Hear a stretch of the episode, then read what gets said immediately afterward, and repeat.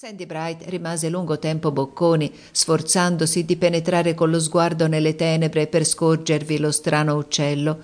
Finalmente si drizzò sulle ginocchia e, con gli occhi bassi, prese a ringraziare il cielo della sua misericordiosa liberazione. Discese verso il villaggio parlando ad alta voce, confessando i suoi peccati mentre camminava per il timore che lo strano uccello ritornasse.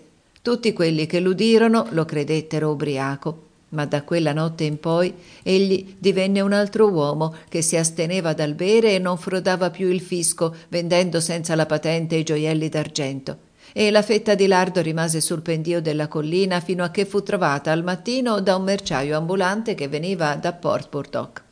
Chi vide in seguito lo strano uccello fu il giovane di studio d'un procuratore di Ippenhanger che prima di colazione era salito sulla collina a contemplare il sorger del sole.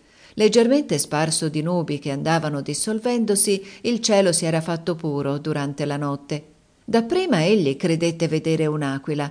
Lo si distingueva presso allo zenit ad un'incredibile distanza, semplice macchia brillante sopra un cirro rosa, e si sarebbe detto vederlo dondolare e urtare contro il cielo come farebbe una rondine imprigionata contro i vetri d'una finestra. Indi, abbassando il suo volo, cadde nell'ombra della terra, descrivendo verso Port Burdock una curva immensa che continuò al di sopra di Hanger e scomparendo così dietro i boschi di Cedar Morton Park. L'uccello sembrava più grande di un uomo. Prima che fosse sparito, la luce del sole nascente illuminò la cima delle dune, riflettendosi sulle sue ali, sicché esse scintillarono del folgorio delle fiamme e del colore di pietre preziose, Così esso passò, lasciando il testimone a bocca aperta. Un bifolco che si recava al lavoro lungo l'alta muraglia di Cedar Morton Park vide per un attimo risplendere lo strano uccello sopra il suo capo ed eclissarsi poi fra gli spazi nebulosi dei faggi. Però egli non distinse il colore delle ali, solamente osservò che le sue gambe, le quali erano lunghe, sembravano rosee e lisce come carne nuda e che il suo corpo era macchiettato di bianco. L'uccello, fendendo l'aria con la rapidità d'una freccia, svanì. Ecco quali furono i tre primi testimoni oculari dello strano uccello.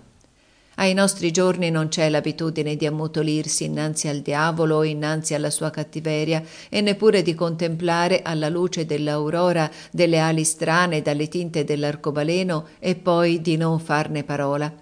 Il giovane commesso del procuratore narrò, durante la sciolvere, la sua visione alla madre ed alle sorelle.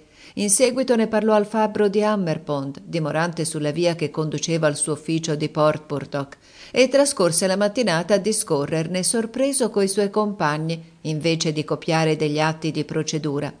Sandy Bright si recò a discutere intorno alla questione col signor Jekyll, il pastore metodista, e il bifolco ne informò il vecchio Hook e Poscia il vicario di Sitter Morton. Da queste parti la gente non ha una grande fantasia, disse fra sé il vicario di Sitter Morton. Io mi domando quanto ci sia di vero in tutto ciò. Se non fosse per le ali, che secondo la sua opinione erano brune, rassomiglierebbe straordinariamente ad un fenicottero. Capitolo terzo. La caccia dell'uccello strano.